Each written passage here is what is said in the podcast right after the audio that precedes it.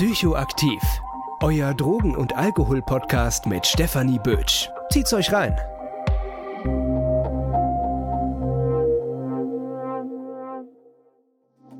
Diese Podcast-Folge wird euch präsentiert von Safe Party People Frankfurt. Willkommen bei einer neuen Folge Psychoaktiv und heute machen wir tatsächlich eine Wohlfühl-Weihnachtsfolge. Und dafür habe ich heute einen ganz besonderen Gast mit dabei. Viele fragen mich ja, ob ich meinen Podcast alleine mache oder ob ich den, ja, wer da sonst noch mit dabei ist. Und ganz offiziell ist es schon so, dass ich den alleine mache und allein recherchiere. Aber ich glaube, der Podcast würde nicht so lange durchhalten, hätte ich meine wunderbaren Freunde nicht mit dabei, die mich unterstützen, sowohl bei den guten als auch bei den schlechten schlechten Zeiten, mit denen ich darüber diskutieren kann. Und die Person, die sich da, glaube ich, mit Abstand am meisten für interessiert und mich am meisten unterstützt, sitzt heute mit am Tisch. Und das ist der liebe Christian der heute mit mir die Podcast-Folge macht. Hi Christian. Ja, hi Steffi. Vielen, vielen lieben Dank für das äh, ganze Lob. Ich weiß gar nicht, ob ich da so einen großen Anteil dran habe, aber ich nehme es jetzt einfach mal an. Und vielen Dank, dass ich auch mal in deinem Podcast sein darf. Es hat sicherlich auch ein bisschen länger gedauert, bis tatsächlich mal ein Thema kommt, zu dem ich was sagen kann. Aber als, sage ich jetzt mal, leicht überdurchschnittlicher Potterhead würde ich mich heute schon als einigermaßen qualifiziert betrachten, was natürlich nicht heißen soll, dass ich mit deinen sonstigen Expertinnen vergleichbar bin. Aber heute geht es ja auch wahrscheinlich eher ein bisschen um Quatschlabern, Wohlfühlen, Weihnachtsstimmung. Absolut, ganz richtig. Heute, wie gesagt, werden wir nicht sehr viel wissenschaftliche Sachen besprechen. Es ist tatsächlich so, ich kriege immer sehr, sehr, sehr viele Drogenpodcasts und sowas auch weitergeschickt und ich höre da auch punktuell rein, aber tatsächlich ist so meine Hauptarbeit oder unsere Hauptarbeit eigentlich, Christian, Harry Potter Podcasts hören bis zum Umfallen. Also eigentlich mache ich gefühlt wenig anderes in meiner Freizeit, um ein bisschen Real Talk reinzubringen. Und ja, so manchmal schmerzt mich das fast ein bisschen, obwohl ich psychoaktiv mega liebe, dass ich nicht selbst einen Harry Potter Podcast habe. Und deswegen möchte ich ganz ehrlich einfach mal ein bisschen kompensieren mit der Folge heute. Ja, vielleicht bevor wir wirklich ins Thema reingehen, auch vielleicht für die Zuschauerinnen. In welchem Haus bist du, Steffi? Ja, ich bin Slytherin schon immer gewesen. Ich habe viele Tests gemacht, es kommt immer Slytherin rein. Ich frage mich, warum das, oder nee, eigentlich ist es keine große Frage, warum das so ist. Ich glaube, das kommt vom Ehrgeiz. Was bist du denn, Christian? Ich bin tatsächlich Hufflepuff. Ich habe das auch mehrmals auf Pottermore, beziehungsweise Wizarding World heißt es jetzt, glaube ich, habe ich den Test auch gemacht. Es kam jedes Mal Hufflepuff raus, also das Ergebnis ist relativ eindeutig. Müssen wir bloß mal gucken, ob wir heute so als Slytherin und Hufflepuff zusammenfinden bei einem Podcast. Naja, wir, wir kommen ja zum Glück auch den ganzen Rest unseres Lebens gut zusammen. Das ändert sich ja zum Glück auch nicht. Aber ja, ich bin total gespannt. Was haben wir denn heute vor? Im Prinzip ist es so, wir werden nicht alle Drogen in Harry Potter durchsprechen. Das sind viel zu viele. Die Leute Leuten, denen ich von dem Projekt heute erzählt habe, meinen so, hä, es gibt doch eigentlich nur zwei. Also mir hatten die gar nicht auf dem Schirm. Ich glaube, die, die ich heute rausgesucht habe, wurden auch noch nicht so viel besprochen. Und ja, im Prinzip führen wir euch mit einer kleinen Szene genau in das Thema ein und dann werden wir einfach ein bisschen drüber rumdiskutieren. Bist du ready, Christian? Auf jeden Fall. Und du hast schon ein paar Sachen angeteasert und ich bin super gespannt, welche Szenen du dir rausgesucht hast. Mir fiel es super schwer, mich zu entscheiden, aber fang gerne mal an, mir was zu erzählen dazu. Ja, genau, weil das, das sollte man vielleicht noch dazu dazu sagen, wir wissen gar nicht, was der andere vorbereitet hat. Deswegen bin ich jetzt auch sehr, sehr gespannt. Vor allem habe ich Christian gesagt vorher, ich habe was aus dem ersten Teil rausgesucht und er hat überhaupt keinen Peil, was es aus dem ersten Teil sein kann. Und es ist auch ein bisschen was Besonderes. Steigen wir mal ein. Wir sind im ersten Teil und es sind Weihnachtsferien. Hogwarts ist von einer Schneedecke bedeckt, der See ist gefroren und die Weasley-Zwillinge haben sich mal wieder Strafarbeiten kassiert, weil sie, wie geil ist das denn, Schneebälle verhext haben, die Quirrell die ganze Zeit hinterherfliegen. Boah, was für ein stressiges Leben der arme Kerl hat. Und ja, das Trio, Harry, Hermine und Ron, haben zu dieser Zeit eigentlich nur eins im Kopf. Sie wollen endlich wissen, wer Nicolas Flamel ist. Doch in die Bibliothek kommen sie damit einfach nicht weiter. Es geht nicht weiter. In die verbotene Abteilung kommen sie auch nicht. Und eigentlich sitzen sie da in der Sackgasse. Dann bekommt aber Harry zu Weihnachten praktischerweise einen Tarnumhang. Und hat damit auch gleich seinen Auftrag bekommen und zwar soll er in die verbotene Abteilung gehen und Nicholas Flamel suchen. Der kommt dann auch easy in die verbotene Abteilung und macht dann so ein schreiendes Buch auf. Ich habe das immer noch voll von der Szene im Film im Kopf, dieses schreiende Buch. Ich finde, das ist da sehr gut gemacht. Ich bin jedes Mal erschrocken. Ich erschrecke da immer noch einfach. Ja, ich fand es damals als Kind, als ich den das erste Mal im Kino gesehen habe, fand ich mega unheimlich, mega gruselig. Also kann ich voll nachvollziehen. Einfach die schlimmste Stelle. Okay, auf jeden Fall durch das schreiende Buch wird Fisch auf ihn aufmerksam. Er geht schnell wieder unter den Umhang, lässt eine Laterne fallen, läuft schnell weg und geht in ein nicht mehr benutztes Klassenzimmer, das wohl da einfach so rumchillt, das er auch noch gar nicht kannte und sieht was? Weißt du es jetzt? Ich habe keine Ahnung. Ich denke gerade bloß irgendwie an die Szene zwischen Snape und Quirrell, die irgendwie Stress auf dem Gang haben und aus äh, 5 Minuten Harry Podcast diese tolle äh, Parodie mit dem Hairconditioner von Snape. Aber das wird es wahrscheinlich nicht sein. Nein, wir reden heute nicht über den Hairconditioner von Snape. Wir reden über den Spiegel Nerhegeb. Okay, cool. Ähm, erzähl mir mal mehr, was es für dich mit Drogen in Harry Potter zu tun hat. Erstmal, was steht denn Nerhegeb? Erstmal abfragen. Das war, glaube ich, diese wunderschöne, äh, super kreative Variante, einfach das Wort rückwärts zu lesen. Es ist, glaube ich, Begehren, oder? Genau. Die Inschrift von dem Spiegel Nerhegeb ist nicht dein Antlitz, aber dein Herz begehren. Nerhegeb re ni tilt Ich bin mir sicher, so spricht man das aus. Naja, und mit dem Blick in den Spiegel erblickt Harry seine Eltern, aber nicht nur seine Eltern, sondern tatsächlich die ganze Familie seines Vaters, die sich dann in diesem ja, Spiegel aufreiht. Und die Potters, die winken ihm ganz lieb aus dem Spiegel raus und er saß stundenlang vor dem Spiegel und wusste gar nicht, nicht, wie lange eigentlich und konnte sich erst losreißen, als er irgendwo mal so ein Geräusch gehört hat, konnte er sich gerade so losreißen und ist dann eben wieder zurückgegangen. Okay, jetzt ist mir zumindest die Verbindung mal klar. Klingt ja schon erstmal relativ attraktiv, dass du erstmal deinem Begehren da den ganzen Tag zugucken kannst, aber auch nicht ganz ungefährlich, glaube ich. Absolut, und das merkt man halt tatsächlich ganz krass in der Szene. In der nächsten Nacht geht er nämlich dann mit Ron los und will ihm das zeigen. Und der hat schon richtig mega Angst, wird auch im richtig im Buch beschrieben, dass der Spiegel, dass er den nicht mehr findet, weil das alles so hastig war in der Nacht zuvor. Und er hat echt Schiss, dass der Spiegel einfach nicht mehr da ist, dass er irgendwo weg ist. Und da sieht man, finde ich, halt einfach auch gleich, was er schon für eine mega Emotionalität dahinter steckt. Und ja, Ron sieht aber dann halt nicht Familie Potter im, im Spiegel, sondern sich, wie er den Quidditch-Pokal gewinnt. Und da hat Harry Harry tatsächlich auch relativ schnell die Faxen dicke und will ihn tatsächlich wegschubsen, damit er endlich wieder seine Familie sehen kann. Ah, das ist super spannend, weil ich habe bei den ganzen Szenen, die ich mir angeschaut habe, habe ich mir immer gedacht, okay, auch klingt alles attraktiv von der Wirkung her, aber irgendwie es wird nie thematisiert, dass die Leute da auch irgendwie so ein bisschen den Craving danach haben. Aber der Spiegel Herr Gap scheint da irgendwie eine Ausnahme zu sein. Genau, deswegen habe ich das tatsächlich rausgesucht, dazu aber auch gleich mehr. Ich mache auch kurz noch die Szene zu Ende. So, und dann am nächsten Tag ist es so, dass Harry auch wirklich gar keinen Bock mehr auf gar nichts mehr hat. Er will kein Schach mehr spielen, er will Hagrid nicht besuchen, der denkt die ganze Zeit nur noch an den Spiegel. Sogar so krass, dass Ron sich Sorgen macht. Und wann macht der sich eigentlich mal irgendwann Sorgen? Und er, Ron, will eigentlich auch nicht mehr, dass er zum Spiegel geht und er tut es natürlich trotzdem. In der dritten Nacht rennt Harry Potter unter seinem Tarnumhang zum Spiegel. Er rennt richtig. Er gibt schon wirklich Zero Fix darauf, ob ihn jemand hört und hat einfach mega Glück, dass es trotzdem irgendwie klappt und dass er da ist. Und sobald er da ist, sinkt er eben vor den Spiegel auf dem Boden. Und jetzt kommt ein Zitat. Nichts würde ihn davon abhalten, die ganze Nacht über bei seiner Familie zu bleiben. Nichts auf der Welt. Naja, und dann kommt halt Dumbledore, der einfach unsichtbar in der Ecke chillt. Was super creepy ist. Ja, was auch sonst. Und der ihn erstmal die Funktion des Spiegels erklärt, und zwar, dass der Spiegel seinen sehnlichsten Herzenswunsch zeigt, sondern er warnt ihn halt auch vor dem Spiegel.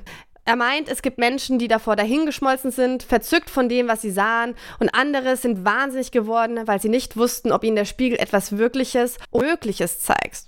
Und in der Konsequenz, er entfernt einfach den Spiegel, weil er merkt, dass es einfach zu gefährlich ist und sagt zu Harry, ja, such den Spiegel nicht mehr. Was aber dazu führt, dass Harry erstmal in den nächsten Tagen richtig dicke Albträume bekommt und echt seine Zeit braucht, um sich von diesen drei Nächten zu erholen und das auch psychisch zu verarbeiten. Okay, das hatte ich irgendwie auch noch nie so auf dem Schirm. Das ist eh, wenn man die Filme irgendwie so als Kind das erste Mal gesehen hat und sie sich heute jetzt irgendwie auch gerade nochmal mit dem Fokus anschaut, hat das alles auch eine ganz andere Bedeutung und ist irgendwie auch schon mal wieder so ein super Beispiel, was für krasser Scheiß in Hogwarts rumsteht. Absolut, absolut. Ich war mir auch erst nicht so sicher. Ich habe erstmal nochmal das Buch nachgelesen und dachte mir, eigentlich wird es nirgendwo so genau beschrieben im Buch wie so eine kurze ja, Abhängigkeitserkrankung. Wir haben da echt so verschiedene Aspekte von, von, einer, ja, von einer Abhängigkeitserkrankung, die halt auch in der Diagnose zu finden sind. Er hat das Craving, er will nichts anderes machen, er verfolgt keine anderen Interessen mehr, sondern denkt nur noch an den Spiegel sozusagen. Er hat äh, Entzugserscheinungen, Albträume, psychische Entzugserscheinungen und er kann sozusagen auch die Zeit des Konsums in Anführungszeichen des Spiegels nicht mehr steuern. Damit sind wir, glaube ich, wenn ich jetzt gerade richtig mitgezählt habe, bei vier von sechs Kriterien der Abhängigkeitsdiagnose. Und das ist schon relativ krass, weil muss ich mir überlegen, der saß drei Nächte davor. drei Nächte. Vor allem drei Nächte direkt nacheinander ist auch schon irgendwie ein guter Einstieg direkt. Absolut. Und wie er dann halt auch so voll dahin rennt und da wirklich auf alles nur noch fix gibt, während der am Anfang noch so voll aufgepasst hat. Oder dass er Ron einfach wegschubst, Alter. Also schon auch ein bisschen arg. Aber zwei Sachen dazu sind mir jetzt gerade direkt eingefallen. Das eine ist ein bisschen, dass Ron gar nicht drauf anspringt. Also, der scheint ja irgendwie okay, ich sehe mich als, ich glaube, ich weiß gar nicht, ob es im Buch und im Film anders ist, aber im Buch, dem Film, sagt er, glaube ich, einfach nur, oh, ich sehe mich, Dumbledore schüttelt mir die Hand, ich habe den Quidditch-Pokal, ich bin Schulsprecher, was auch immer. Was ja auch vielleicht irgendwie eine ganz andere Qualität hat als bei Harry, der halt irgendwie seine Familie sieht. Aber Ron scheint es ja irgendwie jetzt auch nicht so mitzunehmen. Da hat er jetzt äh, keine Lust, vor den Spiegel zu gehen, beziehungsweise er schuckt ja Harry nicht auch weg, damit er vor dem Spiegel stehen kann. Ja, das stimmt allerdings. Ist vielleicht auch, oder fühlt sich so ein bisschen auch an wie out of character, dass Ron da irgendwie nicht verfällt, weil Ron hat ja auch schon ein bisschen die Aufgabe in Harry Potter, äh, so ein bisschen Mist mitzunehmen über die Zeit. Und Ihm ist es tatsächlich relativ egal. Aber vielleicht auch, weil, ne, das, bei ihm ist es ja viel mehr auch im Rahmen des Möglichen. Das stimmt. Aber das ist so das Zweite, was ich mir überlegt habe, ist ja auch schon irgendwie relativ grausam. Also, gerade irgendwie Harry, der dann die ganze Zeit sieht, was er sich unbedingt wünscht und er weiß ja, dass es einfach nicht erreichbar ist, klingt irgendwie dann gar nicht so appealing, das Ganze. Nee, absolut nicht. Und ein bisschen ungesund. das, auf, das auf jeden Fall. Aber zum Glück steht dann wieder unsichtbar in der Ecke. Also im Endeffekt macht er dann Suchtprävention in Hogwarts. Ist Chefsache. Ja, ähm, er entfernt das. Wohl halt entfernen, hätte ihm ja auch beibringen können, wie man damit umgeht. Stimmt aber scheint wohl konservativ die Abstinenzorientierung zu vertreten. Ich habe so ein bisschen Hintergrundrecherche gemacht, so ein bisschen, bisschen. So viel gibt es tatsächlich zu dem Spiegel Nährgap gar nicht. Und man geht davon aus, dass der Spiegel Nährgap einfach von irgendeinem Lehrer mitgebracht wurde, weil, das wusste ich vorher auch nicht, es ist halt so, dass irgendwelche Lehrer auch von ihren Reisen, wenn halt Ferien sind, irgendwas Interessantes mit in Hogwarts einschleppen. So auch der Spiegel Nährgap. Und dass man aber, und da hat man auch wieder so ein bisschen diese Idee von einer psychoaktiven Substanz, also natürlich ist das nicht direkt darauf anwendbar, dass der Spiegel auch tatsächlich einfach nur zu Unterhaltungszwecken gemacht wurde, weil er ist ja eher interessant als nützlich. Ja, aber gerade zu Unterhaltungszwecken ist es doch auch irgendwie ein bisschen schwierig. Also du kannst ja niemanden anders dran teilhaben lassen. Also es ist ja eher auch so self-entertaining, weil jeder andere sieht ja irgendwie seinen eigenen Stuff. Und gerade nach dem, was dein sehnlichster Herzenswunsch ist, wie gesagt, irgendwie relativ ungeil vielleicht auch, das die ganze Zeit sehen zu müssen. Absolut. Also wie du schon sagst, ich finde es auch nur so ein bisschen appealing. So, ich habe dich ja vorgewarnt, dass ich dich zu meinen beiden Substanzen super private Fragen stelle. Was würdest du denn im Spiegel Nährgap sehen? Oh, das ist tatsächlich relativ schwierig. Fällt mir jetzt, glaube ich, auf Anhieb gar nichts ein, muss ich sagen. Äh, ich denke mal weiter drüber nach. Äh, ich unterbreche dich nachher irgendwann mittendrin und sage dir dann, was mein sehnlichster Herzenswunsch ist, aber gerade fällt mir es leider nicht ein. Vielleicht bin ich einfach schon so glücklich, dass da nichts ist. Ja, bei mir ist das so richtig. Ich habe die letzte, äh, ich, als ich das vorbereitet habe, habe ich irgendwie gedacht, so vielleicht fällt mir ja über die Zeit was ein. Habe immer so ein bisschen latent drüber nachgedacht und mir ist immer nur Sachen zum Essen eingefallen. Und ich bin Hufflepuff und du bist Slytherin, ja, das passt ja. sehr gut in dem Fall. Genau, aber deswegen fand ich halt den Spiegel Näher Gap musste unbedingt rein als erste Substanz, weil wir tatsächlich, und das merken wir wahrscheinlich, wenn wir die anderen Sachen besprechen, nochmal deutlicher, wirklich darüber sprechen, was es für negative Auswirkungen auf die einzelne Person macht. Und das haben wir tatsächlich bis jetzt wurde es so direkt und auch an Beispiel von Harry, also einen unserer Hauptakteure, durchgesprochen wird, nur in diesem Falle. Ja, das Spannende ist auch, ich habe eigentlich das komplette Gegenteil rausgesucht, weil bei dir ist ja irgendwie was, was von Anfang an eher so, jo, ist jetzt mal nicht so problematisch, ist halt ein Spiegel, gucke ich rein, sehe schöne Dinge, wo dann aber im Buch irgendwie sich voll Mühe gegeben wird, da jetzt das Negative irgendwie zu beschreiben, also was ja auch irgendwo nachvollziehbar ist, äh, wenn es die Auswirkungen auf ihn hat. Bei mir ist es aber was ganz anderes. Wenn du fertig bist, würde ich vielleicht meine Szene schon machen. Yes, yes, yes, ich bin so gespannt. Werbung. Ich habe aus dem vierten Buch Harry Potter und der Feuerkelch habe ich eine Szene rausgenommen und zwar um euch irgendwie mal einen Kontext zu geben, wo die spielt. Ich muss auch tatsächlich ein kleines Zitat vorlesen, weil super beschrieben wird, wie es wirkt. Wir sind im vierten Schuljahr und Professor Moody, ich weiß nicht, hätten wir einen Spoiler-Alarm geben sollen oder hat jeder schon Harry Potter gesehen? Ja, das ist eine gute Sache. Spoiler Alert. So, okay, ja, zum, zum richtigen Zeitpunkt auf jeden Fall. Weil die meisten werden es wissen, das ist gar nicht Professor Moody, sondern es ist Fake Moody. Es ist ja im Endeffekt äh, Barty Crouch Jr., der in Hogwarts Verteidigung gegen die dunklen Künste unterrichtet. Und es ist die Szene, wo er den Viertklässlern die unverzeihlichen Flüche näher bringen soll, beziehungsweise ihnen auf den Willen von Dumbledore ihm erklären soll, wie sie funktionieren und es ja auch relativ explizit macht. Im Film ist es ja mit dieser Spinne dargestellt, ist im Buch, glaube ich, genau gleich. Und da ist es im Endeffekt der Imperius-Fluch, der irgendwo was man erstmal gar nicht erwartet, weil es heißt ja irgendwie unverzeihlicher Fluch, der eine relativ angenehme Wirkung zu haben scheint erstmal. Würde ich jetzt einfach mal kurz vorlesen, weil Moody belegt im Endeffekt die Schüler alle einzeln mit dem Imperius-Fluch also mit einem unverzeihlichen Fluch in der Schule, auch erstmal ein bisschen schwierig, können wir nachher noch drüber reden. Aber in dem Fall ist Harry dran und er versucht eben Harry mit dem Imperius-Fluch zu belegen und die Schüler und Schülerinnen sollen sich dagegen wehren. Und dann kommt eben die Beschreibung, wie Harry Potter das Gefühl wahrnimmt. Also Moody richtet seinen Zauberstab auf Harry, sagt Imperius oder Imperio, wie der Fluch eben halt auch geht.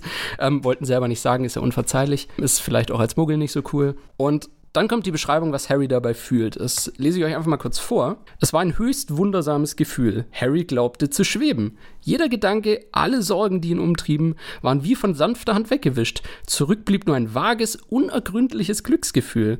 Da stand er, unendlich entspannt und nur leise ahnend, dass alle ihn ansahen.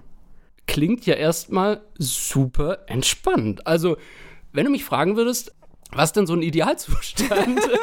dann würde ich erstmal sagen, ja, so ein unergründlich vages Glücksgefühl und alle Sorgen sind weg. Das klingt doch erstmal sehr attraktiv. Oh, so, jetzt wo du es sagst, Digga, gib mir Imperio. Ja, der erste Gedanke war auch so ein bisschen, also das, was vielleicht viele mit dem Feierabendbier verbinden, ist vielleicht auch so ein bisschen, Schatz, ich bin daheim von der Arbeit, war richtig stressig, kannst du mir irgendwie einen Feierabend-Imperius-Fluch erstmal auferlegen? Aber bitte bring mich dann nicht dazu, den Haushalt wieder zu machen. Ähm, von dem her, es bringt noch so ein paar Dinge mit, wo ich dich mal fragen wollte. Erstens, was hältst du so vom Freizeitgebrauch des Imperius-Fluchs? Also, er hat ja schon mal so ein bisschen das Problem, dass es nicht mehr so entspannt ist, wenn es rauskommt und du nach Azkaban kommst. das wäre natürlich ein bisschen problematisch, aber es scheint ja Schlupflöcher zu geben. Also ja, zum Beispiel in der Hogwarts-Schule, da ist es okay. Gegen Schüler ist in Ordnung, wenn du Lehrer bist, der gar nicht der Lehrer ist. Genau, aber es, es, hört, sich, es hört sich nicht verkehrt an, muss ich sagen. Vor allem, wenn es konsequenzlos ist. Ja, vor allem, wenn du sagst, auch mit Haushalt stört dich, Haushalt zu machen, obwohl ich tatsächlich jemand bin, der ab und zu gerne putzt. Aber stört es dich weniger, wenn du was unterm Imperius-Fluch machst? Also muss es ja zwangsläufig, weil es ist ja immer auch das, dass, also der Imperius-Fluch ist ja unverzeihlich, weil die dunklen Magier bringen da ja jeden immer dazu, irgendwas Schlimmes zu tun, irgendwie einen Mord zu begehen oder irgendwo einzubrechen, irgendwas zu stehlen, was auch immer. Also Dinge gegen ihren moralischen Kompass irgendwie zu äh, durchzuführen. Und wenn das jetzt mega unangenehm wäre, würden sich die Leute ja wahrscheinlich eher dagegen wehren. Also ich kann dir vielleicht auch nochmal beschreiben, also es wird auch noch beschrieben im Buch, wie der Imperius Fluch wirkt. Vielleicht hilft es nochmal so ein bisschen zu überlegen, ob das angenehm bleibt oder ob es eher kritisch wird. Aber bevor du das sagst, würde ich noch meine Szene, die ich gerade im Kopf habe, so, ich habe mir gerade überlegt, was ist so mittelcool für mich? So, ich gehe eigentlich schon gern auf Konferenzen, bin aber echt immer super nervös, so beim, beim Networken und Leute ansprechen und sowas. Und wenn du mir jetzt einfach den Imperius geben würdest vor so einer Konferenz und mich da dann so voll, weißt du, dann fühle ich mich erstmal voll entspannt und gut und alle Sorgen sind weg und du schaukelst mich da total galant durch und jetzt ist halt die Frage, ob ich mich danach noch dran erinnere. Aber mir fällt es ja eh immer schwer, Gesichter und Namen mir zu merken. Der Unterschied ist dann, glaube ich, nur ein geringer. Wobei, da hilft es jetzt tatsächlich, sich anzugucken, wie das Ganze wirkt. Okay. Ähm, weil tatsächlich die Leute sich daran erinnern können. Also was natürlich bei, sage ich mal, grausamen Dingen, die dir da aufgetragen werden, dass du sie tun sollst und sie dann auch tust, weil sich tatsächlich die meisten Leute nicht dagegen wehren können, ist das natürlich schlimm. Aber wenn du jetzt gerade dein Networking-Event über die Bühne bringen möchtest, ist es vielleicht gar nicht das Dümmste. Also du kannst dich dann tatsächlich noch dran erinnern.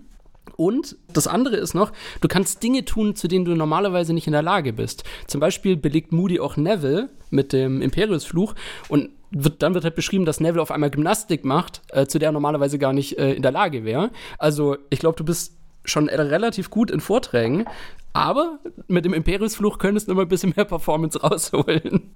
Und zur Funktionsweise ist noch so ein bisschen, das äh, wird auch nochmal in Harry beschrieben, dass er halt erstmal dieses ganz fluffige Gefühl hat und dann taucht aber die Stimme von Moody auf, die ihm sagt, spring auf den Tisch. Und es ist dann so, dass auch sein Körper direkt reagiert, ohne dass er irgendwie als Beobachter von sich selbst da irgendwie zu groß eingreifen kann. Also es klingt so ein bisschen wie, als wäre so in einem krassen Meditationszustand, aber gleichzeitig befiehlt ihm halt Moody was und er merkt dann schon, okay, ich gehe jetzt in die Knie, aber dann kommt eine andere Stimme, sein, also seine eigene Stimme im Kopf oder ein anderer Gedanke, der dann halt sagt, nein, das will ich gar nicht. Also, das ist aber tatsächlich schon der Punkt, wo sich Harry aktiv wehrt. Also es scheint schon so zu sein, dass du da erstmal so zuguckst und dir so denkst, ja, okay. Und auch, auch wenn du es jetzt gar nicht so unbedingt willst, ist ja gut, weiß ich nicht. Ist natürlich jetzt die Frage, ob das bei Mord was anderes ist als bei auf den Tisch bringen. Aber dafür gibt es jetzt leider keine Beschreibung im Buch. Und es ist natürlich nochmal die Frage, ob Moody jetzt da wirklich so Hardcore-Imperius durchzieht oder ob das halt einfach so ein bisschen fluffiger auch ist, weil weil er, wie gesagt, mit Schülern arbeitet und das äh, denen ja irgendwie den Widerstand dagegen beibringen will. Kann ich die Stärke vom Imperius-Fluch steuern? Das ist eine gute Frage. Das weiß ich tatsächlich nicht. Ich habe mir bloß noch ein paar Sachen überlegt, beziehungsweise ich war auch in, in sehr dunklen Ecken von Reddit dafür. Man könnte sagen, so ein bisschen die verbotene Abteilung von Reddit, was Harry Potter angeht. Weil da ging es auch so ein bisschen drum, also gerade so diesen Gedanken, den Imperius-Fluch als äh, Freizeitsubstanz ähm, zu nutzen, beziehungsweise ist die Frage, was das überhaupt ist, diese Flüche, ob das Substanz oder Ritual ist, können wir nachher auch irgendwie drüber reden, noch wenn du magst. Aber auf jeden Fall haben sich verschiedene Leute verschiedene Dinge ausgedacht, wie du so ein bisschen safer use des Imperius-Fluch oh, oh, ich anwenden bin super kannst. gespannt. Und zwar war ja schon so ein bisschen die Frage, okay, es klingt jetzt erstmal angenehm und ich kann da auch kamen so ein bisschen Leute, die sagen, sie wollen jetzt mal für ihre Prüfung lernen und kriegen sich dazu nicht aufgerafft, die auch gesagt haben, ja, kann irgendwie nicht mein Freund, meine Freundin mich mit dem Imperiusfluch belegen und dann mache ich das einfach, ziehe das durch. Und da kommt natürlich so ein bisschen die Frage des Vertrauens und auch so ein bisschen des Konsens auf, was ja der problematische Kern von diesem ganzen Fluch ist. True. Wo dann Leute auf die Idee kamen, ja, man könnte ja davor einen unbrechbaren Schwur mit der Person abschließen, die dir den Imperiusfluch auferlegt. Es ist super, super radikale Tripsitter. So. das stimmt. Wenn, wenn du es verkackst, dann stirbst du. Richtig. ja, aber, aber wahrscheinlich wirksam, war. Vor allem, du hast es ja als als Tripsitter bist du ja auch der, der alles in, unter völliger Kontrolle hat in dem Fall, weil du ja deinem Imperius-Partner irgendwo sagst, was er tun oder was sie tun soll. Von dem her fand ich jetzt erstmal ein ziemlich safes Konzept dafür. ja, ich, also wenn, wenn sozusagen nur das Ergebnis zählt, ist es auf jeden Fall effizient. Die andere Frage war noch so ein bisschen, wenn man jetzt sagt, unbrechbarer Schwur, hm, na, geht was schief oder keine Ahnung, hat andere keinen Bock drauf, war noch die Frage, ob man sich selbst mit dem Imperiumsfluch belegen kann. Ähm, da wurde es dann ein bisschen mindblowing. Aber ich habe so ein bisschen die These von dem, wie das beschrieben wurde in Harrys Kopf, weil er schon irgendwo so seinen ein Bewusstsein bei der Sache hat und so sagt, okay, ich merke da, was da so passiert, ich habe bloß meinen Körper nicht so ganz unter Kontrolle, scheint ja schon, dass so die unterschiedlichen Ebenen des Bewussten und Unterbewussten da schon unterschiedliche Rollen spielen. Es gibt ja viele Zaubersprüche und Flüche, die du auf dich selbst anwenden kannst, zum Beispiel, ich glaube, der Sonorus-Fluch, wo du deine Stimme irgendwie lauter machen kannst. Warum soll das nicht mit dem Imperius-Fluch funktionieren? Und dann hast du natürlich kommen wir wieder zu deinem leistungssteigernden Beispiel der Vorträge, äh, wo du einfach sagst, okay, ähm, liebe Steffi, jetzt mal Imperiusfluch auf mich selbst und dann wird hier schön das Referat oder der Vortrag durchgezogen. Das ist ja dann irgendwo die maximale Selbstkontrolle, aber ich, ich frage mich gerade, wie komme ich denn da aus dem Fluch wieder raus? Weil es geht ja immer darum, dass ich sozusagen gesteuert werde. Aber wenn ich mich selbst steuere, löst es dann nicht die Sache auf und dann kann ich ja auch, auch einfach einen Heiterkeitszauber auf mich selbst machen. Äh, ja, ich glaube, es ist ein bisschen schwer zu sagen, wie du da wieder rauskommst. das weiß ich nicht, ob es funktioniert. Ne, weil, weil der Punkt ist sozusagen, es geht ja darum, dass du die Kontrolle abgibst. Und das gibt dir ja diese große Ruhe, weil du sagst, okay, ich habe den kompletten Aspekt Kontrolle, was ja einer unserer Grundbedürfnisse ist. Und vor allem diesen Aspekt der Kontrolle ja super viel auch in, unserem, in unserer psychischen Zusammensetzung auch mitmacht, wenn man zum Beispiel Angst hat, die Kontrolle zu verlieren. Und diese Kontrolle einfach abzugeben, zu sagen, hey, ich muss an gar nichts mehr denken, das hat jetzt halt jemand anderes, ähm, dass das vielleicht auch Teil dieses Gefühls ist. Und wenn du das aber dann selbst machst, dann hast du ja selbst die Kontrolle über dich. Das heißt, du hast die Kontrolle nicht abgegeben und dann macht das alles gar keinen Sinn mehr. Das stimmt. Ähm, ich glaube, gerade so dieses fluffige Gefühl, das, das wird sich wahrscheinlich nicht einstellen, aber vielleicht so dieser, dieser produktive Gedanke, aber dann ist man auch wieder ein bisschen in einer anderen Ecke. Zu dem Produktiven gab es auch noch eine, eine, eine sag ich mal, eine interessante These, die aber auch ein bisschen grausam ist. Äh, hat ein Reddit-User in den Raum gestellt, dass alle Hauselfen vielleicht einfach Menschen sind, die vor ganz langer Zeit mit dem Imperiusfluch belegt wurden und so lange gearbeitet haben unter dem Imperiusfluch, weil du ja auch deine eigenen Grenzen übersteigen, übersteigen kannst und gar nicht mehr aufhörst, wenn es dir keiner befiehlt, dass die so mitgenommen sind, dass sie im Endeffekt äh, zu Hauselfen geworden sind. Also es ist ein bisschen wahrscheinlich abwegig, das passt wahrscheinlich auch nicht so ganz in die Welt rein, aber ich sage ja, die verbotene Abteilung von Reddit. Das ist dann wie halt Gollum. Der war ja auch mal ein Mensch. Wahrscheinlich ist es auch daran angelehnt. So, weil ich meine, Hauselfen schauen aus wie Gollums. Kann sein. Wobei, das wäre natürlich auch eine ganz interessante Folge, Drogen in Herr der Ringe. oh, ich bin so kein Herr der Ringe-Fan. Ah, schade. Beziehungsweise, da müsste ich mich hier, ich müsste mich da grundlegend erstmal damit auseinandersetzen. Die letzte Frage, die ich eigentlich zu der Szene noch habe, ist so ein bisschen, wie eigentlich sich die Flüche einordnen. Also es klingt ja erstmal wie ein Ritual, zum Beispiel wie Hypnose oder auch Praktiken wie BDSM zum Beispiel, wo man die Kontrolle ja auch an den anderen Partner abgibt und daraus ja auch vielleicht dann diese Glücksgefühle oder was auch, diese Erleichterung auch rauskommt. Auf der anderen Seite ist es ja auch was, was sofort wirkt. Also es ist ja auch was, was unabhängig von mich drauf einlassen oder ähm, irgendeinem Set irgendwie funktioniert, wo es ja dann vielleicht auch irgendwie so zwischen Ritual und Substanz steht. Das ist tatsächlich, finde ich, bei, bei Harry Potter super schwer einzuordnen, weil ich meine, die Podcast-Folge nennen wir einfach Drogen in Harry Potter Part 1 weil leicht findbar und so und man weiß, um was es geht.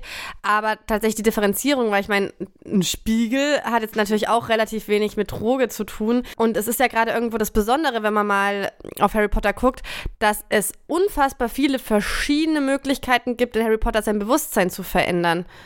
Ne? Und das sind dann irgendwie, das, das, kannst du tatsächlich wahrscheinlich in, in mehrere Punkte einordnen. Magische Gegenstände, Zaubersprüche, Zaubertränke Spiegel. Spiegel. Wer hatte ich schon Gegenstände? Gegenstände waren das erste, was du ah, gesagt okay, hast. genau. Oder fällt dir noch was ein? Also Gegenstände, Zaubersprüche, ähm, Zaubertränke. Es gibt ja auch noch so Fähigkeiten, wie zum Beispiel ein Animagus zu sein, wo du dich ja vielleicht also ich glaube, du kannst dich nicht in das Bewusstsein eines Frosches bringen, das wäre wahrscheinlich eher unangenehm, weil man würde den Weg zurück auch nicht mehr finden, aber vielleicht kann ich dann andere Empfindungen von Fröschen wahrnehmen, was ja auch irgendwie eine bewusstseinsverändernde Erfahrung vielleicht ist. Obwohl Animagus ja eigentlich ein Zauberspruch ist. Das ist ein Zauberspruch. Ich dachte, es sei so eine, so eine, keine Ahnung, so eine Fähigkeit wie ähm, die Zunge rollen. Aber das kannst du ja lernen. Oder ist es wie bei Fliegen bei Dragon Ball? Super schwierig. Jetzt kenne ich mich mit Dragon Ball nicht aus. Aber das ist ja auch was, was du erlernen kannst, sozusagen. Und ja, das ist ein super schlechtes Beispiel. Vergessen wir Dragon Ball. Gerade ein bisschen Dragon Ball gelesen. Ja, ich glaube, wir haben halt auch äh, mit Harry Potter die komplette Schnittmenge unserer Fantasy-Universen äh, schon abgegrast. Da kommen wir, glaube ich, bei nichts anderem wirklich zusammen. Genau, aber das ist, das ist tatsächlich eine interessante Frage, ob Animagi eine Fähigkeit ist oder ein Zauberspruch. Wenn das jemand hört, der das weiß, kann mir gerne unter psychoaktiv.podcast at gmail schreiben. .com. Ja, .com. ähm, würde mich echt interessieren oder einfach auf Instagram. Vielleicht wisst ihr mehr. Vielleicht an alle Hardcore-Potterheads, die heute zuhören oder auch nicht zuhören. Wir sind sicherlich Fans, würde ich sagen.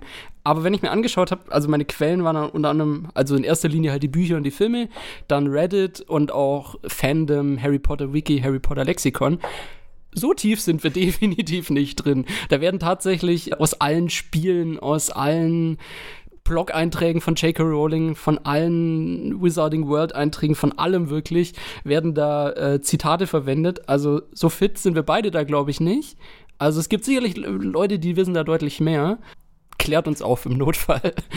Ja, das stimmt. Also vor allem die Spiele habe ich auch nie gespielt. Ein letzten Ding. Ich weiß, meine Szene ging jetzt schon relativ lang, aber du hattest ja vorhin noch gemeint, dass es vielleicht der Imperius-Fluch, dass es auch irgendwie so ein bisschen, alles so ein bisschen aufwendig ist. Dass man da guckt, dass man da nicht ausgenutzt wird dabei und wie das Ganze funktioniert. Und das war auch so ein bisschen der Konsens auf Reddit, dass es einfach auch heißt, es gibt so viele andere Zauber, die dir dieses gleiche Gefühl verschaffen. Also warum solltest du im Endeffekt den Imperiusfluch nutzen? Zum Beispiel der Aufmunterungszauber. Der ist auch Teil des Schulstoffs. Der wird in Harry Potter und der Gefangene von Azkaban, wird der Harry und Ron beigebracht. Ist auch nicht ganz unproblematisch, weil als Harry es übertreibt und Ron zu stark mit dem Fluch belegt, kommt er in eine Art Hysterie und kann nicht mehr aufhören zu lachen. Also es ist auch ein bisschen strange, dass man den Aufmunterungszauber irgendwie in der Schule beigebracht bekommt, aber er ist auch dann Teil der Prüfungen am Jahresende und Teil der ZAGs. Und das ist ja so, sozusagen das Abitur in der Zaubererwelt. Oder schwierig zu vergleichen, keine Ahnung, Realschulabschluss in der Zaubererwelt. Fand ich auf jeden Fall spannend, dass es so tief im äh, Lehrplan drin ist. Und die zweite Frage ist so ein bisschen: Harry ist so oft so schlecht drauf. Warum hat er nicht ständig den Aufmunterungszauber parat? Das ist eine sehr, sehr gute Frage. Aber die nutzen den halt auch wirklich nie. Es wird einmal so im Unterricht gemacht und die nutzen irgendwie immer nur so, so, ja, so praktische Zauber. Aber dass die mal so rumsitzen, weißt du, so schön im Schlafsaal, jeder gibt sich den Aufmunterungszauber, dann sitzen sie da kichern ohne Ende.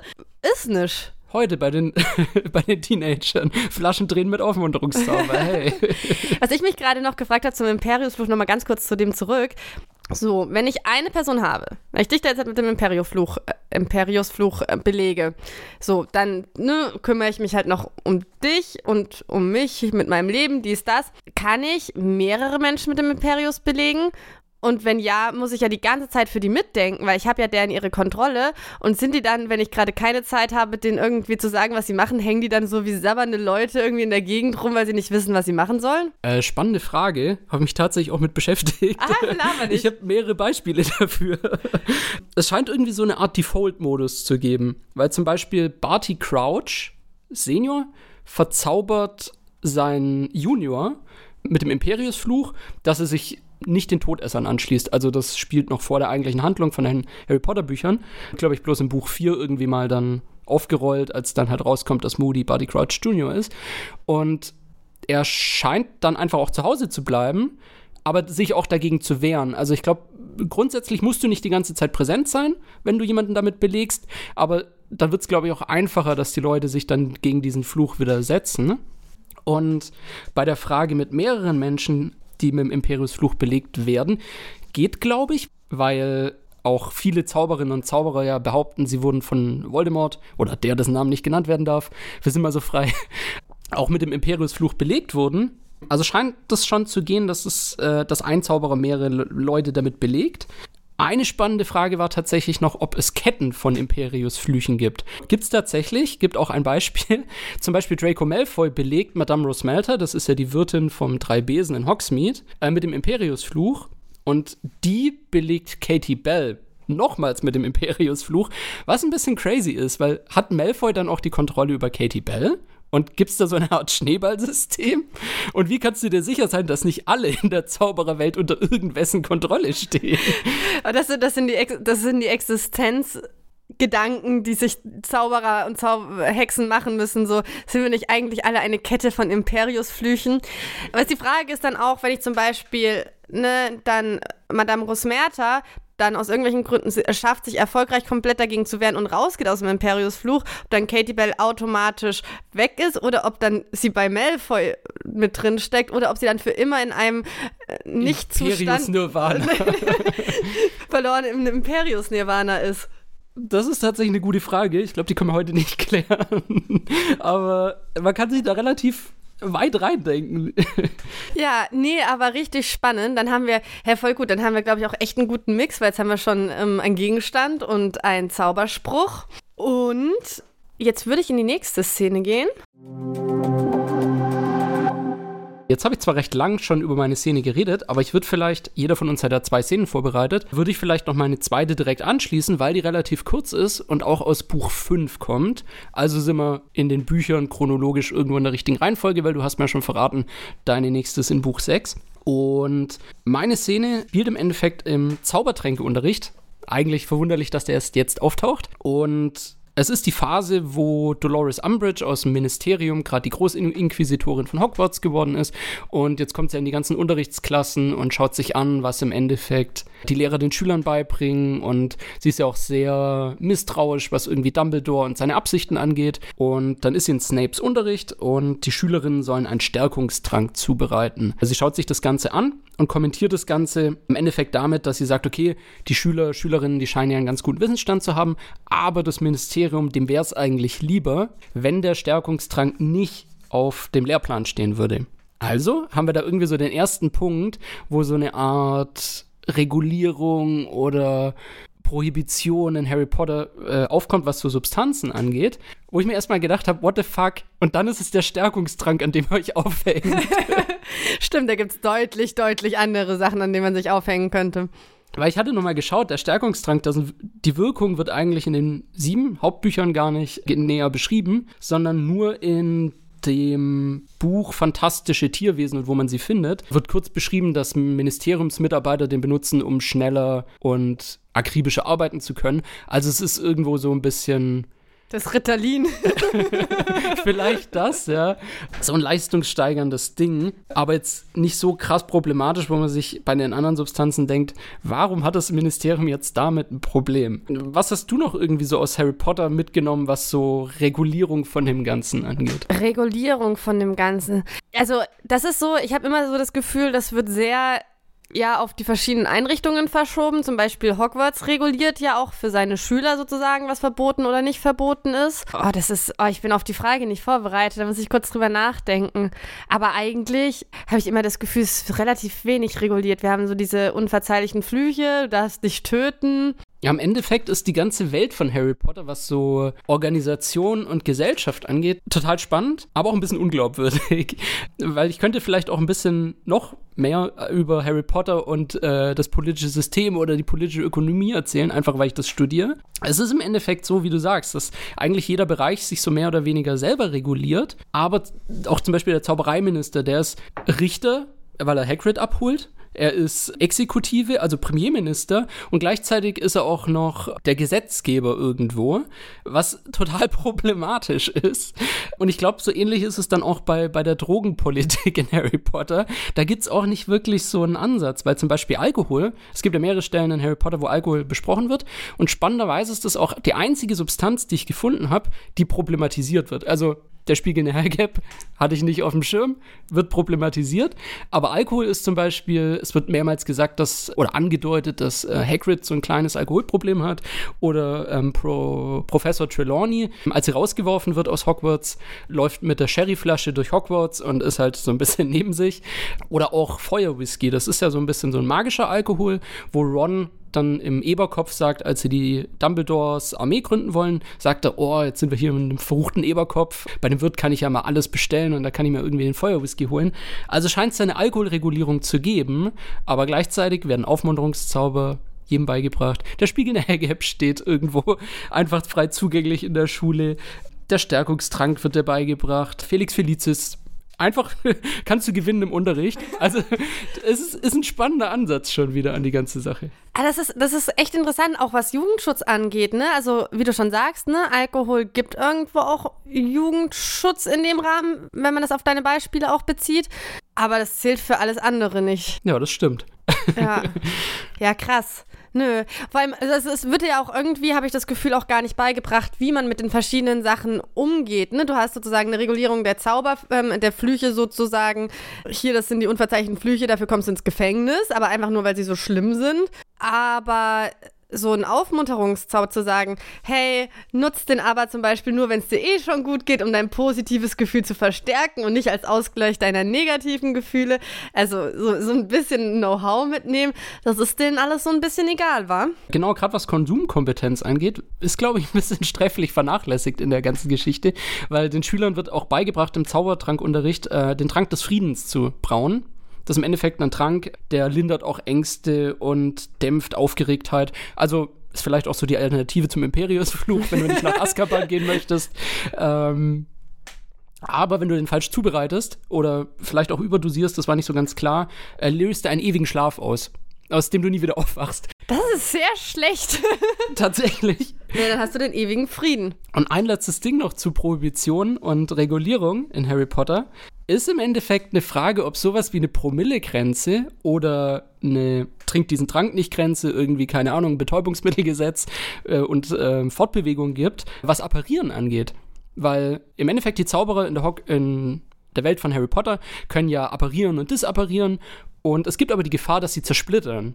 Habe ich nochmal nachgeguckt, wann passiert das denn? Passiert, wenn du unkonzentriert bist beim äh, Apparieren und ist gar nicht so witzig, weil im Endeffekt sorgt es dafür, dass dein Körper auseinandergerissen wird, wo ich mir so denke, da sollte es was geben, dass das nicht so erlaubt ist. Oh, absolut. Vor allem zersplintern hört sich ja auch wirklich an wie das Käsigste vom Käsigsten, weil dann bist du einfach nur zur Hälfte irgendwo. Ich mir auch mal frage, so man kann sich ja einfach wieder zusammensetzen, irgendwie allgemein macht die Idee des Körpers im, im Zaubereruniversum eh so ein bisschen wenig Sinn. Da, da, geht einfach zu viel, zu easy mit.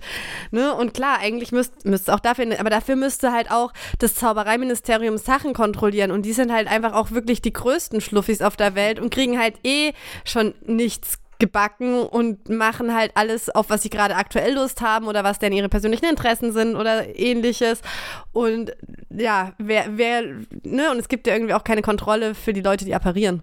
Ich glaube, es gibt ja diese Spur für Minderjährige, dass genau. da aufgezeichnet wird, ob die apparieren oder disapparieren. Wäre interessant, ob es dann auch aufzeichnet hat, drei Feuerwhisky getrunken und ein Felix Felicis hinterher, appariert trotzdem. Wäre spannend zu wissen. Du musst so in deinen Zauberstab reinblasen. Aber ja, ähm, Rechtsdurchsetzung und Checks and Balances in Harry Potter ist ein bisschen fragwürdig. Was noch dazu kommt, die Zaubererwelt ist ja auch ständig in der Gefahr, dass sie gegenüber der Muggelwelt auffliegt. Und das ist ja, glaube ich, auch so eine der Hauptaufgaben des Ministeriums, zu gucken, dass das eben nicht passiert.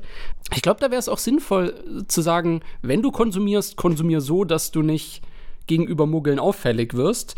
Weil ich kann mir schon vorstellen, wenn, wenn du halt ähm, dann betrunken auf dem Besen rumfliegst, dass du dann nicht mehr im Kopf hast, dass du jetzt äh, vielleicht noch gucken solltest, dass sich kein Muggel sieht. Das stimmt allerdings. Also ich glaube, äh, Besen sind ja allgemein auch nicht reguliert. Wahrscheinlich gibt es einfach auch so wenige, dass du dann mit niemandem in die Quere kommst. Aber so Rechts vor links Verkehr in der Luft, bitte. Das ist aber auch so, dass wenn man mal einmal so ein bisschen tiefer in das Ganze reindiskutiert, merkt man, das macht halt irgendwie so, das hinkt so ein bisschen und das Zaubereiministerium müsste sich dringend mal ein bisschen besser aufstellen. Absolut, ja. Oh, aber richtig, richtig gutes Beispiel, weil ich gar nichts zur Regulierung habe, beziehungsweise so ein bisschen bei meinem nächsten Trank. Jetzt habe ich verraten, dass es sich um Trank handelt. Oh. ich glaube, das ist verschmerzbar, weil ich es jetzt eh in den nächsten drei Minuten erfahre. Das stimmt. Aber bevor wir jetzt gleich anfangen, habe ich einen Tipp für dich, was ich jetzt halt mache. Warte, ich hol's gleich. Ah. Okay, ähm, ihr könnt es ja nicht sehen, Steffi hat gerade Maggi auf den Tisch gestellt. Genau. Ähm, ich weiß nicht, welcher Trank schmeckt wie Maggi. Ich glaube, es wird nicht beschrieben. Vielsafttrank schmeckt, glaube ich, nach allem möglichen Furchtbaren. Ich mag Maggi auch nicht besonders, also sage ich Vielsafttrank. Ja, nö. Ich mache ja auch den sechsten Brand, das Vielsafttrank gar nicht, gar nicht so Thema. Aber ja, habe ich auch neu gelernt, dass dieser Trank was mit Maggi zu tun hat. Wirst du auch gleich lernen. Also, wir sind im sechsten Teil Harry Potter, habe ich ja auch schon gesagt. Und das ist übrigens auch mein Lieblingsteil.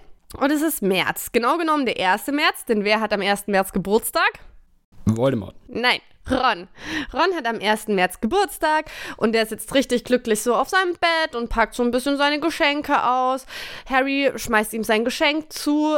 Und das sind neue Hütehandschuhe. Er freut sich mega. Harry ist aber gerade mega krass vertieft in die Karte des Rumtreibers, weil der immer noch herausfinden möchte, warum Malfoy immer von der Karte des Rumtreibers verschwindet. Und das ist ja irgendwie so sein Pain-Thema die ganze Zeit im sechsten Teil.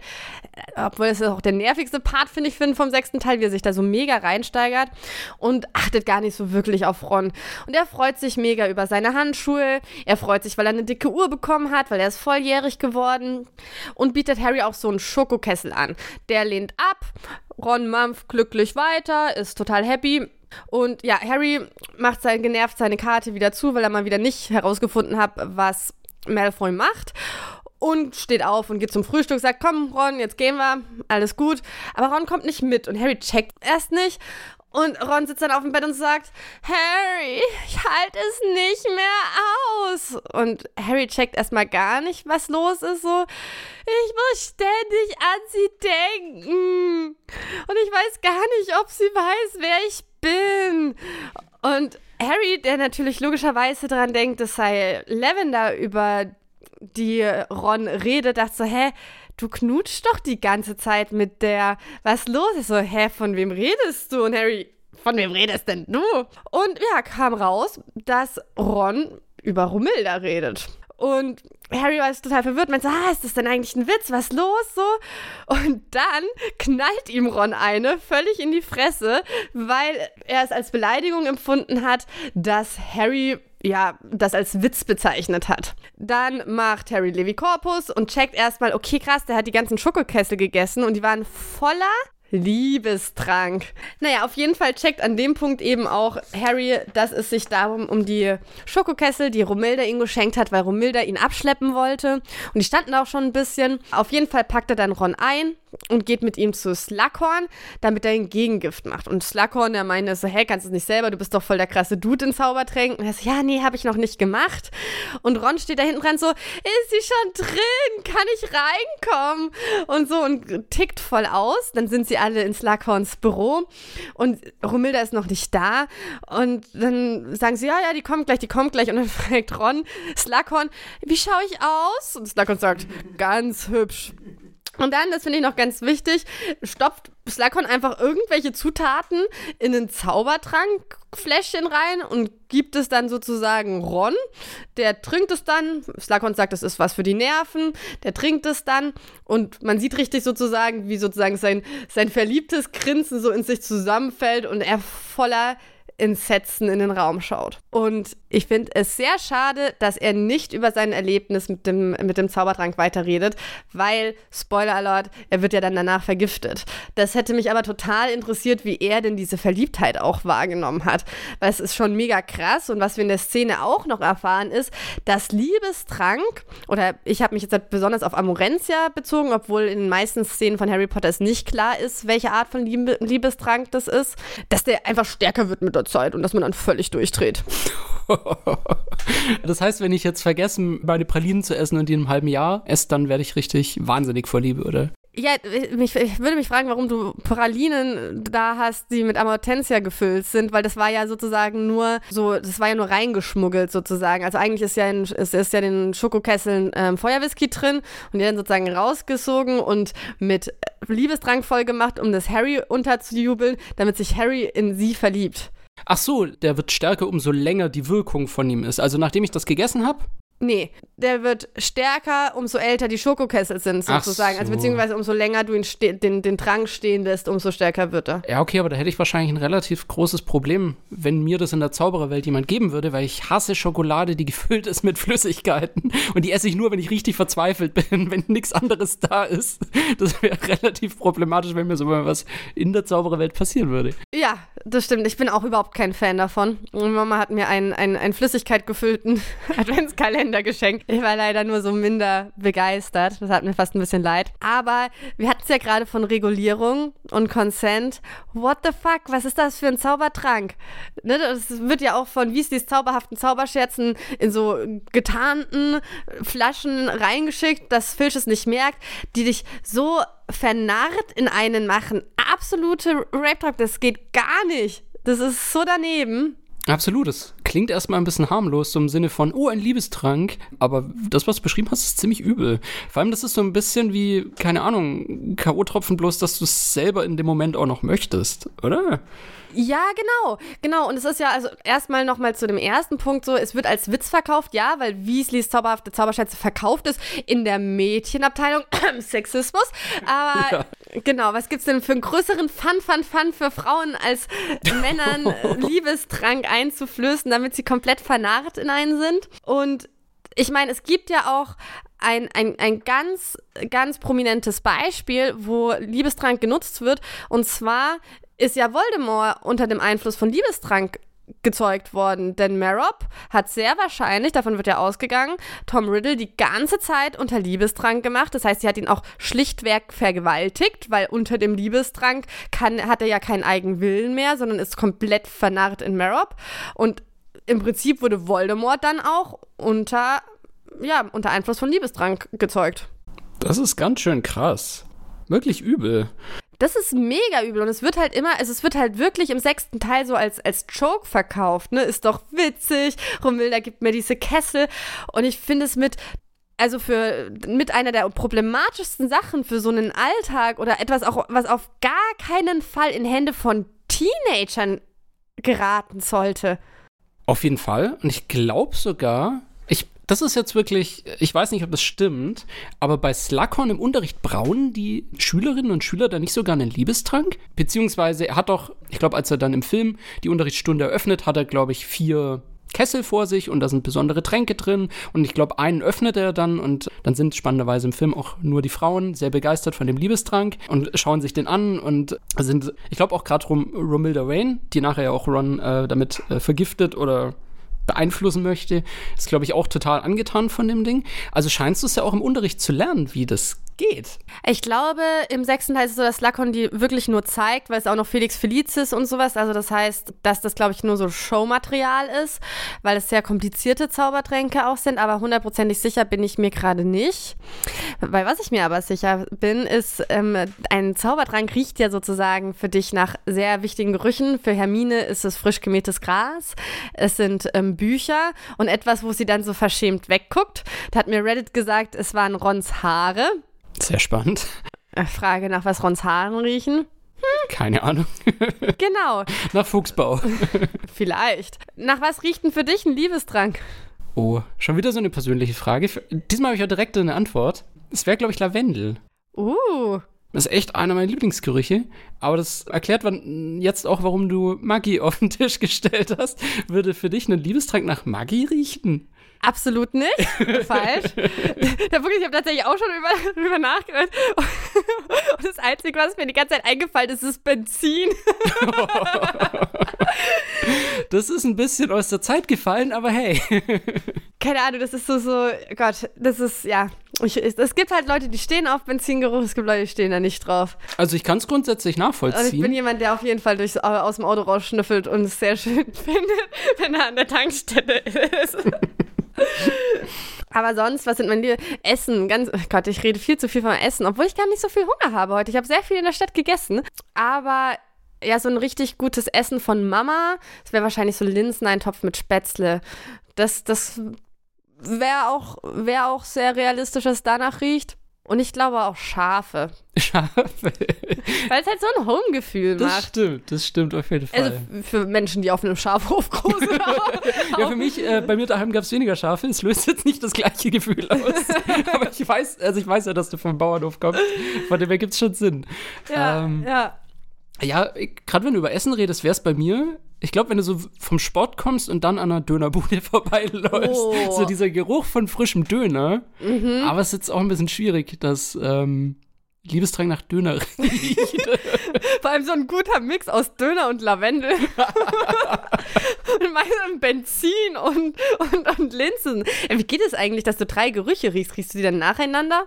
Ach so, Liebestrank kann nach verschiedenen Dingen riechen. Ja, ja, weil bei nach Hermine riecht es ja sowohl nach Büchern als auch frisch gemähtem Gras als auch Rons Haare.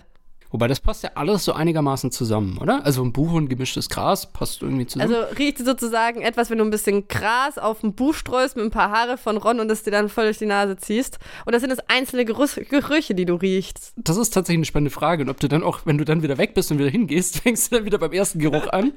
Aber das ist vielleicht wie beim Wein. Mein Zwillingsbruder ist ausgebildeter Sommelier und wenn er einen Wein trinkt, sagt er auch, ja, das äh, schmeckt nach Waldfrucht und nach ähm, Eichenfass und keine Ahnung, für mich ist es Punika. also ich glaube, das ist auch so ein bisschen wie sensorisch sensibel man bei der ganzen Sache ist. Ja, das stimmt. Und da war ich schon. Ich bin einfach nicht so ein krasser Feinschmecker. Ich esse einfach nur gerne. Aber es ist auch schön, dass wir jetzt nicht irgendwie sagen, okay, riecht wie die Haare von unserem jeweiligen Partner, sondern es riecht nach Döner und Schaf. Die Prios sind klar auf jeden Fall. Ja, ich habe. Das war tatsächlich, da habe ich ein bisschen größeren Rechercheaufwand gemacht. Ich habe noch zwei Seiten Notizen für den Spaß. Und zwar Erstmal, was ich spannend fand, ist halt sozusagen, dass der Amortensia eigentlich ein sehr komplizierter Zaubertrank ist und dass dementsprechend auch das Gegengift genauso kompliziert ist. Und im Buch steht halt wirklich, ja, der stopft ein paar Zutaten in eine Flasche. Und dann dachte ich mir so, ja, warum braut das sie nicht? Ist das so ein Schüttelgegengift? Ne? Also das, das hat mich schon ein bisschen irritiert. Das hat für mich nicht so ganz zusammengepasst. Das ist wie so Instant-Kaffee. Den kannst du auch einfach auflösen, das Gegengift, wenn du das Granulat reinwirfst. Fertig.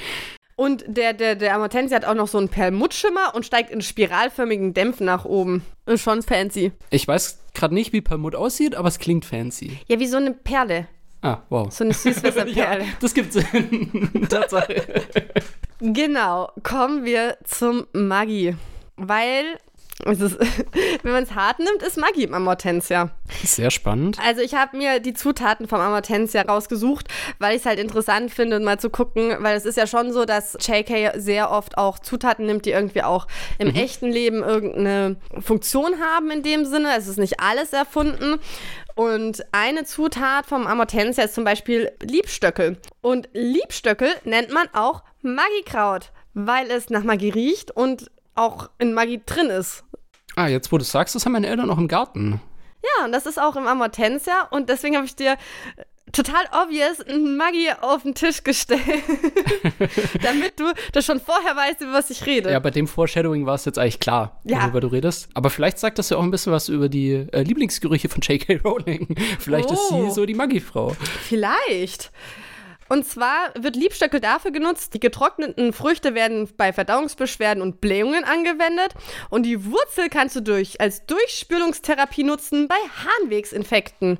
Aber das ist ja dann super. Also, wenn du da irgendwie davor eine angeschlagene Verdauung hast, regelt es der Liebestrank ja auch gleich. Und dann bist du mundanfidel und kannst deinem Schwarm nachgehen, dem du jetzt halt äh, toxisch total verfallen bist. super. Ja, und ne, kein Mensch möchte die ganze Zeit irgendwie ins Gesicht gepupst bekommen und das ist dann einfach alles schon vorher geregelt. Wobei ich glaube, wenn man so verliebt ist, ist es auch nicht mehr so schlimm. Nee, aber die andere Person, die will ja, also, Ach, klar, ja. Ja, klar, Es ist ja die- Person, die es gebraut hat, die dann das abbekommen würde. Das wäre nicht so cool. Genau, Sonst genau. muss die sich noch überlegen, ja, will ich das überhaupt? das nächste ist die Belladonna-Essenz. Und Belladonna ist eigentlich die schwarze Tollkirsche, denn der lateinische Name ist Atropa belladonna und zählt zu den Nachtschattengewächsen. Ist die nicht super giftig? Spannend, dachte ich auch, habe mich damit noch nie tiefer befasst, aber sie galt halt sehr lange als Hexenpflanze und, und das finde ich einfach so geil, wurde gleichzeitig früher als Heilmittel und Giftmorde verwendet. Was liegt näher? Dual Use. Aber natürlich auch totale äh, Dosisfrage. Anscheinend wird es heute, ich habe das tatsächlich ein bisschen oberflächlicher recherchiert, also nagelt mich nicht drauf fest, aber tatsächlich wird es heute noch bei äh, Augenheilkunde wohl verwendet in irgendeiner Form, bei Epilepsie und Asthma und Parkinson. Ah, okay, also ist doch was dran. Genau, und es ist halt auch so tatsächlich, dass es durchaus auch in so Nischen äh, wohl eine Rolle im, im Freizeitkonsum spielt. Allerdings ist es wohl, also ich habe nur ganz kurz einen Artikel drüber gelesen, auch wirklich mit extremer Vorsicht zu machen, weil wie du schon sagst, es ist so extremst dosisabhängig, der Rausch übertrieben, unberechenbar bis tot so, weil es ist halt auch einfach giftig zu einem gewissen Punkt. Aber ja, gehört halt zum Rahmen der Nachtschattengewächse und zum Nachtschattengewächskonsum. Spannend auf jeden Fall. Was auch noch reinkommt, ist ein Aschwinderin-Ei. Und zwar tiefgekühlt. Was ist ein Aschwinderin? Erstmal eine andere Frage: Wie tief kühlen die? sicherlich ein Tief Tiefkühlzauber, oder? Äh, Und wie ist das mit so, wie ist das so mit Kühlschränken? Sind die dann magisch oder? Jetzt wird es zu praktisch. Das ist eine magische Welt, das ist keine praktische Welt, Steffi. Äh, genau, das Schwinderin-Ei muss auf jeden Fall tiefgekühlt sein. Das wurde dann wahrscheinlich mit einem Schockfrostzauber, Bofrostzauber. wow. Sorry. Keine bezahlte Werbung. Nein. Na, Schwinderin ist im Prinzip eine Schlange, die dann entsteht, wenn du zu lange ein Flohpulverfeuer brennen lässt. Das ist sehr spannend. Aber wie, wie lasse ich das lange brennen? Weil das funktioniert, dass ich stelle mich in den Kamin, werfe das Flohpulver rein, dann brennt es kurz, dann ist es vorbei. Das ist eine sehr gute Frage. Vielleicht sitzt du dann vor dem Feuer und wirst die ganze Zeit Flohpulver rein. Aber funktioniert das auch, wenn ich es einfach nur werfe und ich nicht drinstehe? Ja, dann gibt's halt diese grünen Flammen. Ja, Okay, ich dachte, das ist so der Jetzt bin ich weg Effekt, die grünen Flammen. Aber Nee, aber das ist ja auch zum Beispiel, wenn du nur mit deinem Kopf reingehst, um irgendwo ein Sandwich zu essen oder sowas, da gibt es ja verschiedene Szenen. aber auf jeden Fall kann dann aus diesem Feuer so eine Schlange entstehen und die kann wohl Eier bekommen und wenn du die schockfrostest, hast du deine Zutat für deinen Amortentia. Aber das scheint relativ aufwendig zu sein. Also so Liebstöckel wächst überall, wächst in jedem Garten. Tollkirsche, ja, kriegt man auch noch. Aber das mit der Schlange ist, glaube ich, ein bisschen problematischer.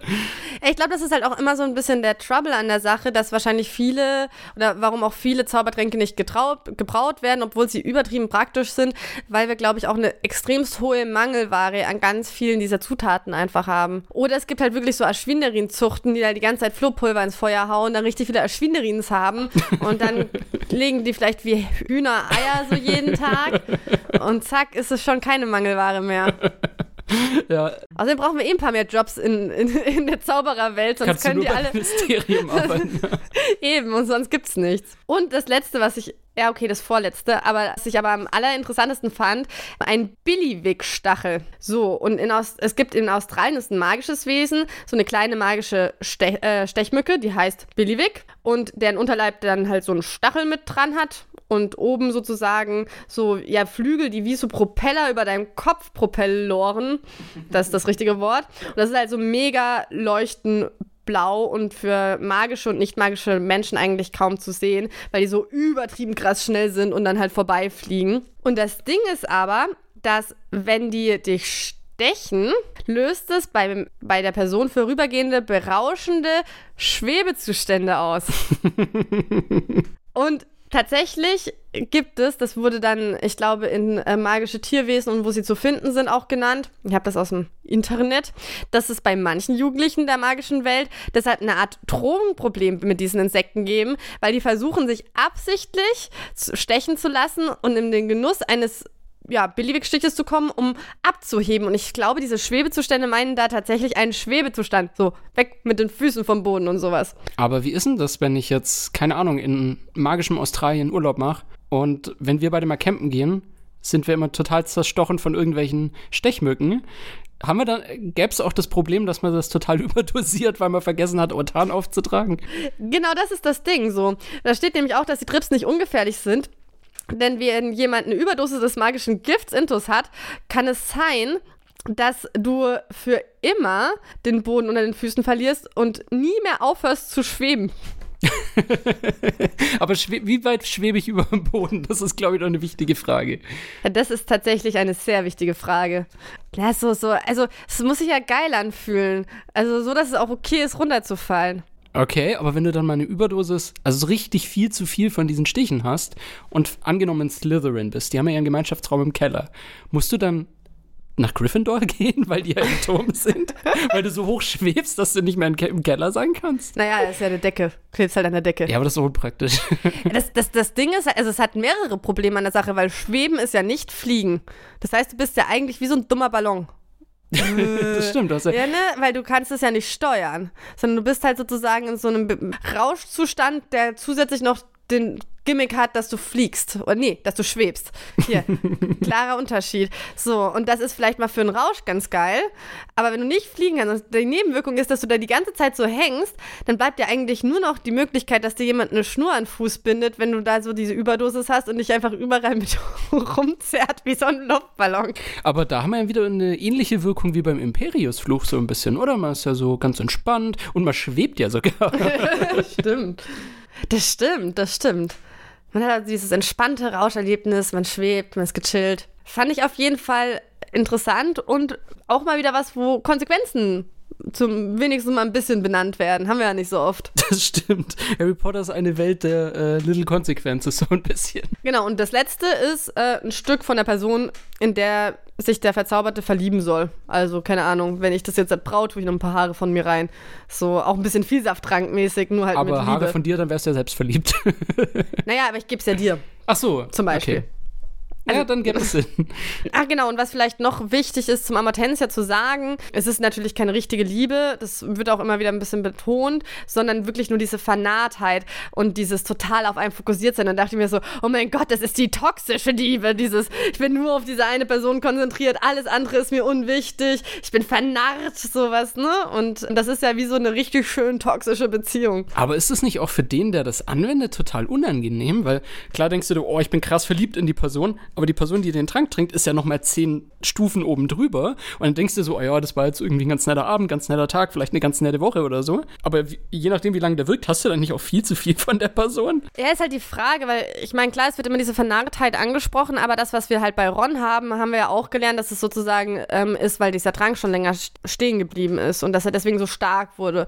Und vielleicht bist du halt nur so solide verknallt, wenn der nicht ewig stehen gelassen wird. Aber der ist halt dann auch nicht haltbar. Das heißt, also so rein organisatorisch war es für Merop, die ja eigentlich auch ja, okay, es hieß ja dann, dass sie ein bisschen besser wurde, dann auch in ihren magischen Fähigkeiten, als so ihr Vater und sowas weg war. Aber die musste ja, die, die war ja die ganze Zeit am Trank brauen. Weil sobald da mal ab, du da mal absetzt, sozusagen, löst sich die Wirkung auf. Okay, das ist ein bisschen unpraktisch. aber auch beruhigend ein bisschen. Wenn, wenn das jetzt die ganze Zeit wirken würde, wäre es noch problematischer. Allerdings, das stimmt allerdings. Aber wie gesagt, finde ich super problematisch. Finde es auch sehr schwierig, dass, also, ne, Fred und George ist halt auch echt so ein bisschen so, hm, du hast ja auch irgendwie eine, eine Verantwortung als, als Vertreiber. Absolut, aber was Fred und George angeht, da hatte ich auch überlegt, ob ich das mit reinnehme, weil die vertreiben ja auch diese Kotz- und Schwänzleckereien oder wie die das nennen, wo ich mir auch so denke, die, die Erprobungsphase ist auch hochproblematisch. Als sie das einfach immer überall in Hogwarts verteilen. Genau, und zum Beispiel kriegt ja eine aus dem Quidditch-Team von Gryffindor, kriegt ja dann ewig langes Nasenbluten, so dass sie in den Krankenflügel muss und auch keiner weiß, wie man es so richtig stoppen kann. Ist alles nicht so cool. Fred und George, die gehen eh halt ziemlich hart über Leichen, um ihre Produkte äh, zu machen, außer dass halt am Ende keiner stirbt, aber mit, es fühlt sich manchmal so an mit so der gleichen gleichen Egalität und dass sie jetzt so sagen, an sich sind ja Liebestränke dann verboten in Hogwarts, ne, und dann füllen die es halt in andere Flaschen ab und dann gibt es sozusagen diesen Extra-Service und fertig. Ja, das klingt so ein bisschen, als wären Fred und George das Nestlé der Zaubererwelt. ja, das könnte, also, ne, diese werden, das Problem ist, glaube ich, bei denen, man hat bei denen so eine emotionale Bindung, weil es so die Quatschköpfe sind und sowas. Aber wenn man die sich mal wirklich nüchtern anschaut, sind Nicht es richtig sind es richtig skrupellose Drogendealer. Absolut, absolut. So. Okay, das, das Nestle vielleicht nicht, aber die sind skrupellos. Ja. Das ist wirklich krass, aber das ist auch wieder so ein bisschen das, was ich schon am Anfang vom Podcast gemeint habe. Du guckst es als Kind an und denkst dir, oh, wie cool, ähm, alles so magisch, alles ganz nett, bis auf die Todesser, die sind böse. Aber dass so viel problematischer Scheiß in Hogwarts passiert und auch so die Hauptcharaktere halt wirklich teilweise sehr, sehr skrupellos agieren oder Nebencharaktere jetzt bei den Weasley-Zwillingen, schon spannend, nochmal einen Blick drauf zu werfen. Ja, oder auch wie nervig Harry ist. das war mir irgendwie als Kind nicht so arg bewusst, muss ich ganz ehrlich sagen aber das ist halt wirklich, ach, deswegen mache ich das so gerne. Ich meine, ich habe wie viel Podcasts jetzt nochmal darüber gehört? Drei oder sowas und nochmal alle Bücher einmal im Jahr durchhören. Also ich bin da vielleicht auch ein bisschen drüber. Und, und ich finde es trotzdem noch interessant, mich damit zu beschäftigen. Und stumpf ist Trumpf. Ich mag auch einfach immer, wenn ich das Gleiche höre. das ist nicht so anstrengend.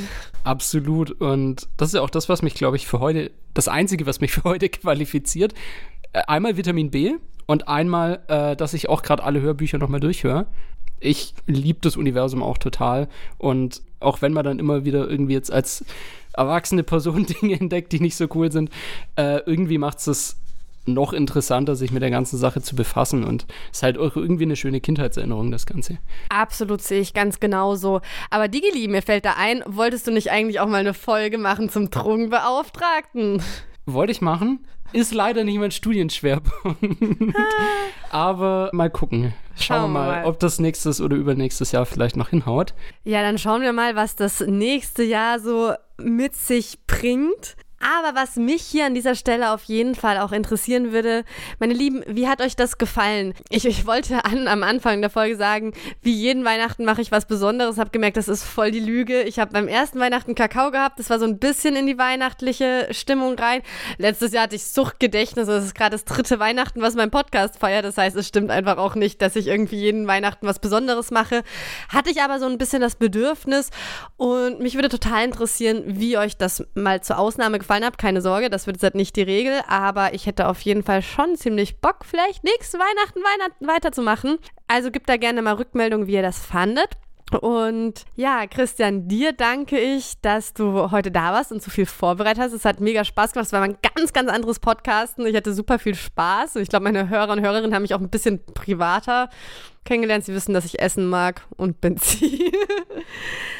Ja, sehr, sehr gerne. Es hat mir auch unglaublich viel Spaß gemacht. Auch die Recherche davor war echt cool. Zumal ich vor Weihnachten immer eh alle Filme auch nochmal durchgucke mit meinem Freund. Das ist irgendwie so eine kleine Weihnachtstradition für mich. Aber vielleicht haben ja auch deine Hörerinnen jetzt mehr Bock auf Drogen in Harry Potter. Und wir kommen nächstes Jahr nochmal zu einer Folge zusammen. Genügend gibt es auf jeden Fall noch. Ich konnte mich gar nicht entscheiden für die Recherche. Es war ein bisschen schwierig. Bin aber jetzt sehr zufrieden, wie es gelaufen ist. Und an dieser Stelle wünsche ich euch allen wunder, wunderschöne Weihnachten. Guten Rutsch ins neue Jahr. Wir hören uns 2023 wieder. Und bis dahin, macht's gut.